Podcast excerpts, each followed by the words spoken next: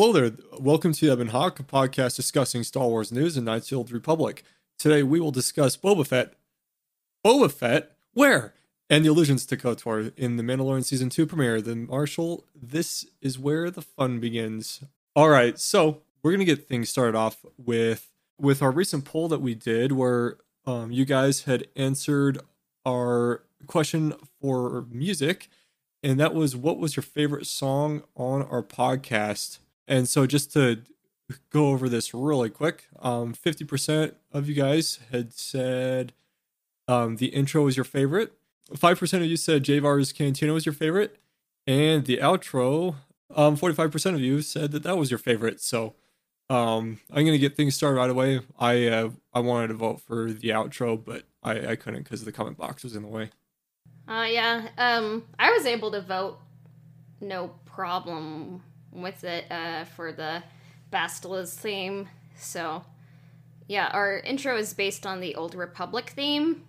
Then our transition is the Javyar's Cantina theme. And the outro, of course, is the Bastila's theme. The intro and outro, of course, are composed by Alistair Schroyman, and our transition music was composed by Christian Walker. So, they really knocked it out of the park. And I think definitely the intro kind of sounds like the beginning of a Star Wars movie. You know, kind of gets everyone interested and into the era of KOTOR. And then Javyar's Cantina is just like a fun cantina bop, you know?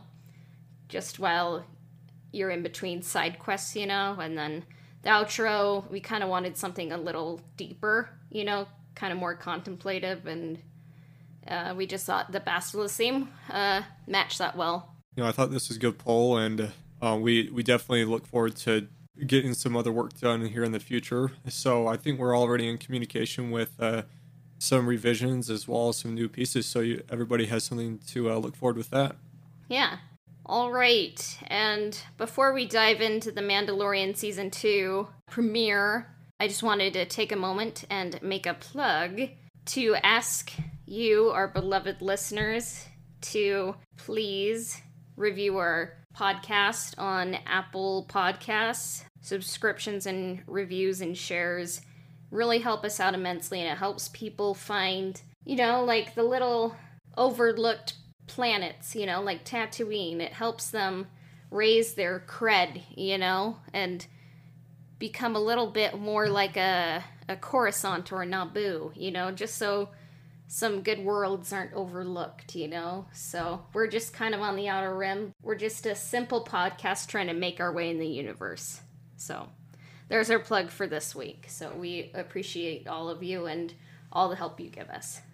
So uh, before we get started, just heads up, everyone, we are going to be spending the rest of this episode talking about Mandalorian Season 2. So if you haven't seen this yet, by the time this releases, the second episode's probably going to be coming out. So you really should just um, have seen it.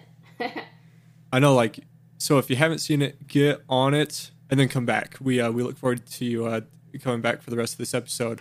Um, but we'll give everybody a minute and then we'll jump right into our discussion on The Mandalorian Season 2. All right. So, welcome back those who want to stick around with us. First things first, season two, two starts off as chapter nine. So instead of starting over with chapter one with season two, they're going with a continuation. And it's titled The Marshal and written and directed by Jon Favreau. Um, and it's a longer episode, it's 52 minutes. So it's a good opener. And we start off on the uh, is it the graffiti world or do we actually know the planet's name? It doesn't have a name, so everyone's just calling it the graffiti world. It's a cool establishing shot, though.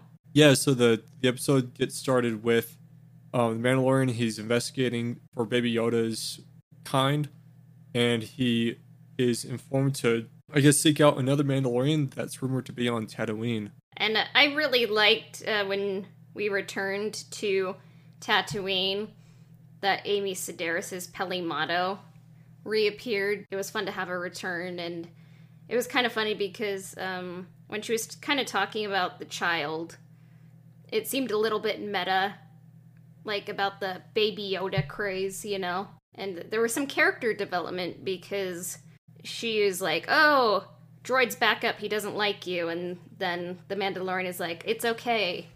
I'm over that now." Yeah, after uh, IG88. I think it was IG11.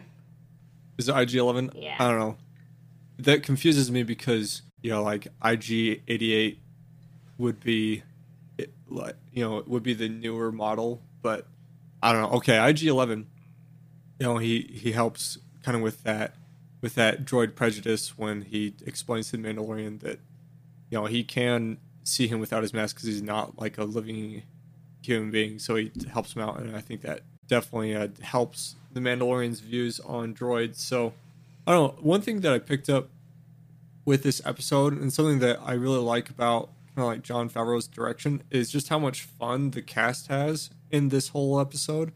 You can kind of tell that everybody just really kind of enjoys their roles and has a little bit of creative freedom to kind of like spin it in their own little direction. So just with the uh, the different characters that we're going to talk about, that's something that's really evident and made the episode like really enjoyable throughout. Yeah, when he speaks with Peli Motto, she uh, shows him a map of Tatooine and kind of goes over the the Tatooine settlements and points out Mos Pelgo and explains that that's that's kind of like a I don't know like rundown or a non-existent town according to the kind of the local rumor. Um, but the Mandalorian decides to go out there anyway because that's where this uh, this mystery Mandalorian is camped out. Yeah, it's So like a ghost we get- town. Yeah, and we get we get a little bit of that when he does arrive, where it kind of reminds us of an old kind of like spaghetti western, like a Clint Eastwood film, of like arriving to a town for the first time, being that stranger, and uh, you know go, goes to the bar, speaks with the uh, the bar owner, which you know is the thing to do if you're Or a bartender. if you're new to a dusty town. What's You that? said bar owner. You could just call him a bartender or barkeep. Maybe. I mean, he probably owns that bar.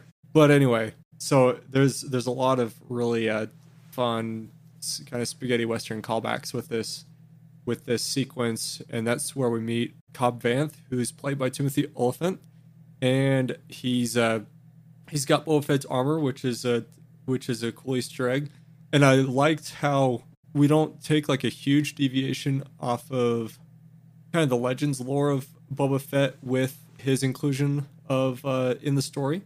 Cobb Vanth, he was mentioned in the Aftermath books, and they said that he is in the Mos Pelgo region and he was wearing Boba Fett's armor.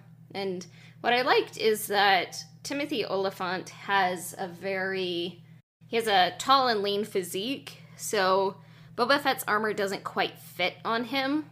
So when it when he's wearing it, I'm like, that's Boba Fett's armor, but that is no Boba Fett, you know. But when he took off his helmet, that kind of clued you in that he's not really a Mandalorian. He's just wearing the armor.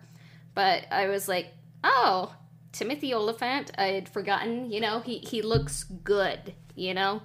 And I'm kind of sad that he's been in The Mandalorian because I think he would have made a great Karth or even a good Canderous, you know. But Something interesting to note because like it took it took a little bit to kind of clue in that that wasn't like a older Boba Fett because well for one we didn't know if we got like the old actor back for that but the like if if you follow the Clone Wars lore the the Mandalorians in Star Wars the Clone Wars kind of spit on the Fett family as well as discount Mandalorians because they talk about how Jango Fett doesn't actually well there's there's two different cases. There's either Jango Fett doesn't have a true set of Mandalorian armor but he has armor fashioned like Mandalorian armor. Or B he like comes across Mandalorian armor illegitimately and wears it but he's not he's not of the Mandalorian tribe. He's not from Mandalore. And and so he's just kind of like a, a bad taste and and like a bad example of kind of the Mandalorian race and and also uh, tribe. So it makes sense why, like in Star Wars: Attack of the Clones, Jango Fett has his mask off a lot, even when Cobb Vanth takes his mask off. I I was expecting that from Boba Fett, as they're they're not true Mandalorians according to the Clone Wars lore. Yeah. I mean, there were rumors that Timothy Olyphant was playing Cobb Vanth, so I, I didn't think it was Boba Fett to begin with. And then as Cobb Vanth and Mando are talking, there starts to be a ground quake. I would say an earthquake, but you know, they're not on Earth. And I was like, what's going on? Is this like something to do with the mining? Like, are they fracking or something? I don't know. But then then I was like, Disney would not do this. They literally would not do this. And then I was like, oh, it's a worm from Dune, you know. But then they're calling it a krayt dragon. And I ended up listening to the audiobook of Dune this year. And Dune is a great sci fi novel, probably one of the best of all time. It's by Frank Herbert. And it's probably inspirational for like all of modern sci-fi, I would say. Um, and I really do think that Dune and Frank Herbert have not gotten enough credit for the inspiration they've given to Star Wars because I think the book and the failed adaptation of Dune, Jodorowsky's Dune, that had a lot of art and promotional material made for it that and and then when that fell through it went on to inspire 20th century fox when they were creating star wars. So there's a whole lot of like story similarities like desert planets a fallen father a better son you know that i think when i was listening to dune i was kind of like putting a few things together and i was like i, I wish that uh, I didn't have to do so much digging to figure out like the inspirations that Dune gave to Star Wars, but I'm sure it'll happen eventually. But that was like, I mean, it is cool to have the krayt dragon become canon and to see the different design. Uh, I mean, there's a few different designs, which I, I guess that makes sense. There's some canon ones, some legend ones, and i mean that that does make sense because if you go to a zoo like there's plenty of different kinds of like crocodiles alligators. They're similar but different different kinds of snakes you know on a planet. They don't all have to be the same but that was interesting. So basically the the mandalorian he wants he wants Boba Fett's armor back and then so they strike a deal to take care of the um, krayt dragon and then he'll have the armor returned and so they they then team up with the um, the Tusken Raiders, um, who also get the small town involved, and they combat this uh, this dragon, which was a really really cool sequence, I think. Yeah, it, it's definitely a great sequence, and I think Disney kind of learned its lesson is you kind of don't want to have a slow episode. You want to have some action and get people interested, kind of have literally and kind of pun intended, you know, an explosive first episode, you know, and get people talking, create chatter. Yeah, I think the only time and this wasn't like a bad sequence either, but the only time that the episode kind of dragged for me was when um, Cobb Vanth was explaining kind of his origin story of how he came across the Mandalorian armor, but it was definitely necessary. But it was it did kind of feel a little bit off pace uh, compared to kind of what all the events that led up to that point, and then kind of like, oh, and by the way, let's get back to the story uh, forward. Yeah. Um, and uh, also, three banthas were harmed in the making of this episode. No, I'm just kidding. I did. I did watch the credits and there was a notification that no animals were harmed in the creation of this episode, so they must have been, you know, CGI'd banthas. So that was yeah. fun. But when they when they blow up the krayt dragon, you kind of see some parallels uh, from the Jawas with the Mudhorn, because the Jawas celebrated with the egg, and then the Tuskens celebrated with the pearl of the krayt dragon, and we'll we'll get into that later. But it was some nice framing. It's like you know, it's like poetry. It rhymes. They killed the krayt dragon. Uh, everybody got what they wanted, and they all kind of went their separate ways. So we're kind of left with the Mandalorian not getting kind of the information he needs, but he uh, he does recover a kind of Easter egg artifact.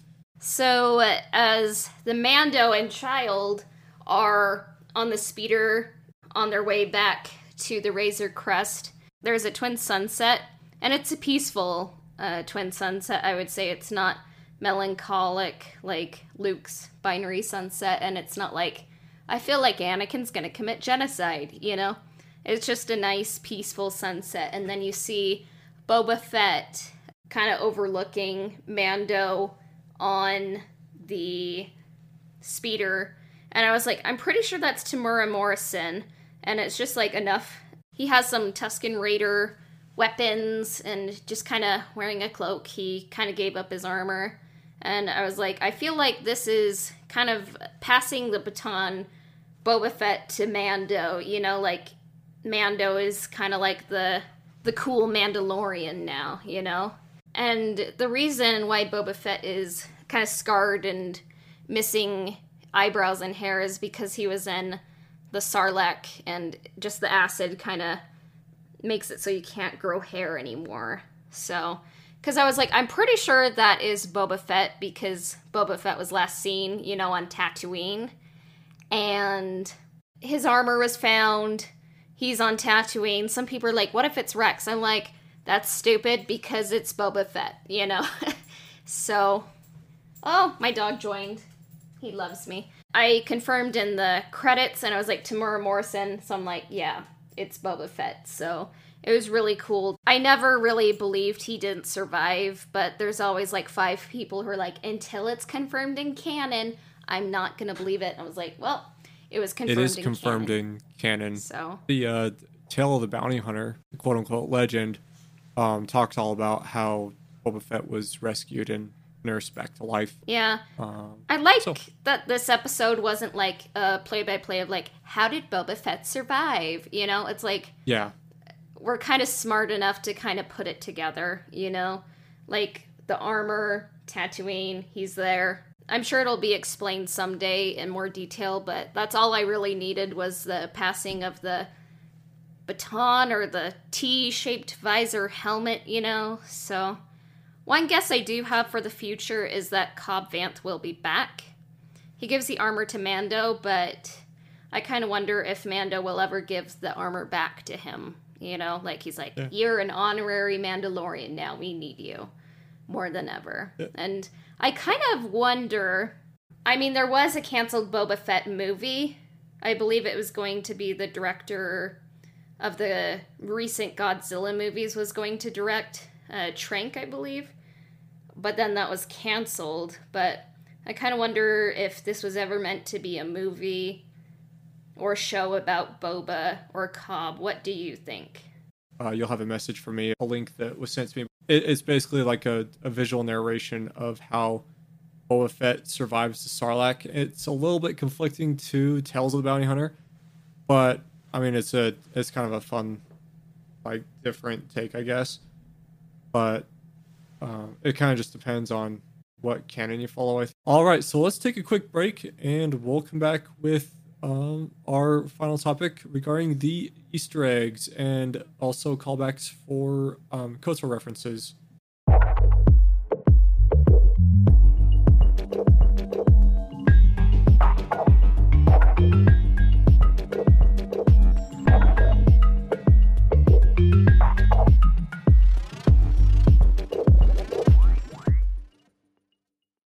Favorite Easter egg for sure was that Cobb Vanth speeder was part of Anakin's pod racer. It was missing a little fin, but it had the same sound design, and I'm just like, mm, it just looks good. Yeah, that was- sounds good. That was one of my favorite designs that I saw was this speeder kind of made out of the scrap of Anakin's pod. I thought that was awesome looking. Yeah, and the Tusken Raider dogs from Attack of the Clones ended up appearing.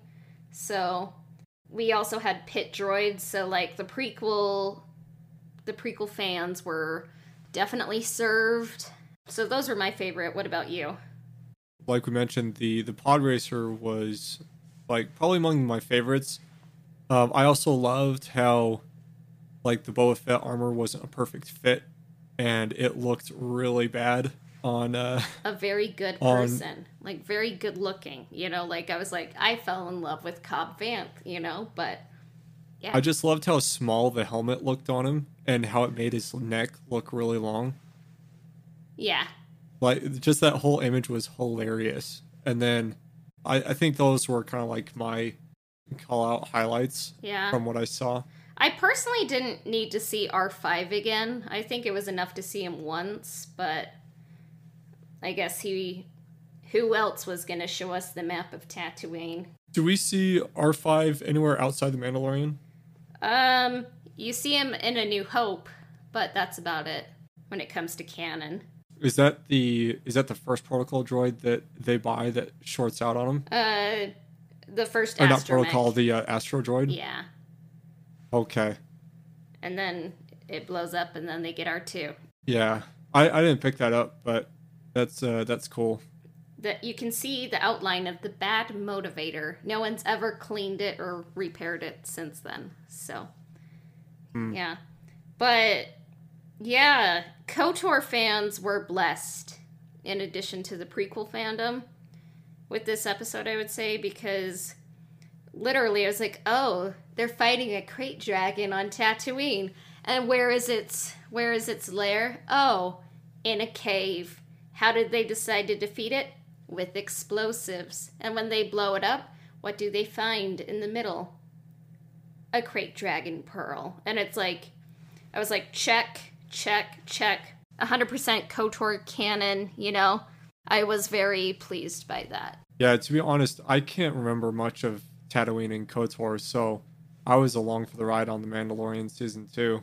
So I was I was watching a quick special done by Eckhart's. I think it was Eckhart's Ladder. He had shown that the the worm does actually have arms and legs, so it's not technically a worm. There's like one little sequence where you can actually see the different appendages. But I mean, if you're not if you're not looking, then it definitely just looks like a giant worm the whole time. Yeah. I mean, it, it moved like a shark, but it did have the horns and stuff that did resemble the KOTOR dragon. So there's just lots of different kinds of dragons. But then I was like, if they ever adapted KOTOR, they probably could do something similar, but people would think they were copying The Mandalorian. So they'd probably have to make it a bit different. So I was kind of thinking, like, in an adaptation, like, what if they had, like, three kind of smaller krayt dragons, and then you can definitely see the Rakatan uh, star map ruins, you know? And maybe, like, the Rakatan or dark side influence kind of alters their behavior. I don't know. What would you do to kind of make a KOTOR adaptation kind of different from The Mandalorian? Like steering away from the dragon. How would you handle the Tatooine, like finding the star map, like handling Oh. a like a dragon? Oh, um, that's a good question. Uh, because yeah, now now we have this this incident where um the Mandalorian did it first. That's it's tricky because I mean, other than other than the the Sarlacc, this is kind of like one of the big kind of king beasts that are very very established into kind of like the Tatooine like ecosystem. And so like I would hate for them to use something like lesser like a Sarlacc, um, especially because we've already seen that in Return of the Jedi and It's not compelling cinematically. exactly. Yeah. And so, I mean, kind of going back to some of my earlier comments about like how I'd handle a KOTOR adaptation, I don't know. I don't know if I would want to have, for example, like a whole movie dedicated to like grabbing star map after star map. To me, that kind of sounds too much like a kind of like the Percy Jackson movie, where it's just like a like a scavenger hunt for an hour um, just kind of like picking up artifact after artifact until they they get themselves to Hades.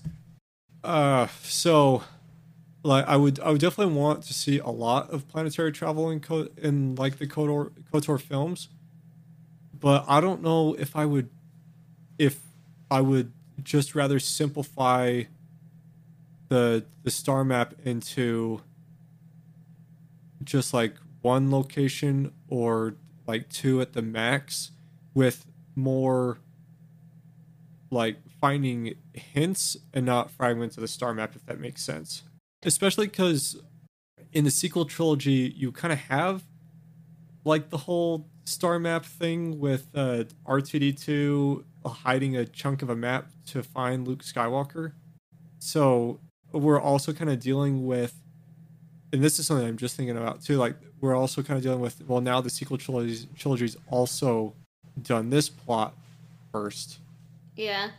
I guess um with KOTOR though, it's kind of a connection to kind of an, an ancient empire, so it's like they're finding ruins of something they don't know about. So I think that would be interesting and like I'm fine having the different worlds still appear. Maybe it doesn't literally have to be each star map looks the same. And you can kind of switch it up so like each quest is different, you know? And just kind of serve the story, have the setting serve the story. Like, I, I liked having Kashyyyk in the first movie and then have Tatooine and Manaan appear in the second. And then, like, Korriban would be more about Revan kind of discovering who he is, but I mean, we'll probably also- get to this later when we discuss the Tatooine levels on our podcast. But one thing Yeah. I was thinking that could be changed is if Bastila runs into her mom, but she doesn't know her father's dead, so then she's just trying to find him, but then, like, kind of stumbles upon, like, his corpse because, like, I guess in my mind, three dragons or two krayt dragons smaller, but kind of just a different fight, and maybe it could even kind of mirror, like, Revan and Bastila's like approaches to the dark side, just so it's like symbolically kind of telling a story. And then like they defeat them, but then maybe she finds the uh, corpse of her father and like has to deal with the holocron and like it could be a growing experience for her and like kind of develop that relationship, you know. But that's just me kind of thinking. Something to maybe like come across as more of a compromise too is instead of focusing so much on visiting each planet to find like the star map fragment having that be the focus is have it more be about the like yeah the ruins the the remnant ruins and Maybe they find Like something the- the- different on each planet, like, but is a component to finding out like where the X on the map is. Yeah, like have the star map be well. The, obviously, the Star Forge be kind of like the the big X, but like just have the one star map, but maybe these different locations kind of like allude and talk about the uh the location to like the the star map relative to also discussing like the other ancient sites Yeah, and so kind of like the kind of having the full picture of the different sites then takes you to the star map which then takes you to the star forge something along those lines yeah, just so it isn't just like finding the same artifact in what four different locations yeah, and like sometimes the visions are kind of pretty much the same too. I've been replaying KOTOR, and I was like, uh, these visions seem samey. You know, visually, you don't want to see the same f- thing four different times. So Well, that- just kind of make that- it look a bit different.